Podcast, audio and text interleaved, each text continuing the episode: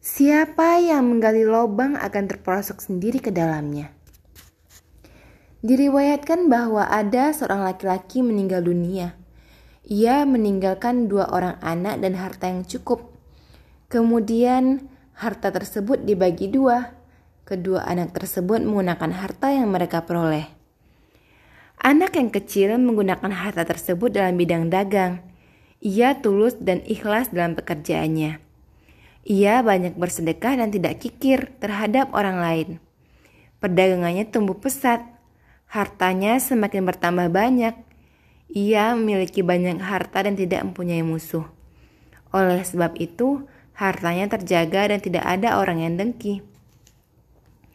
Sedangkan kakaknya, ia menjalani hidup yang tidak benar sehingga harta bendanya sia-sia dalam hamar, judi dan zina.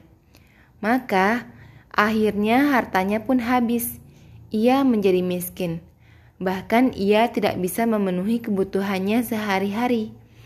Meskipun demikian, saudaranya tetap mengasihi dan melindunginya, memberikan makanan dan pakaian yang cukup untuknya. Akan tetapi, kakaknya tidak membalas budi baik adiknya itu. Ia iri hati dan dengki terhadap adiknya. Ia berpikir untuk melenyapkan harta yang dimiliki adiknya agar sama miskin seperti dirinya. Dengan demikian, hatinya merasa tenang. Orang lain tidak akan mengajaknya dengan kemiskinannya dan mengagung-agungkan adiknya yang sukses. Maka, ia berusaha sekuat tenaga untuk mencapai tujuan yang keji dan hina. Akhirnya, ia mendapat bisikan iblis agar ia datang kepada seseorang yang sangat dengki. Tidak ada orang yang selamat dari kedengkiannya. Tatapan mata orang yang dengki itu lemah. Ia nyaris tidak dapat mengenali orang lain kecuali dari jarak dekat.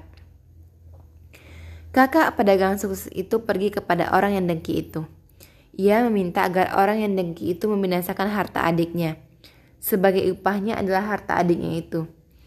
Ia memberitahukan jalan yang biasa dilalui adiknya ketika berdagang. Ia berkata, bersiap-siaplah. Dagangan adik saya telah mendekat, lebih kurang satu mil lagi.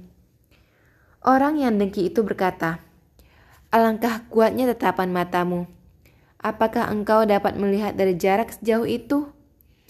Andai tatapan mataku seperti tatapan matamu. Tiba-tiba ia merasa sakit kepala.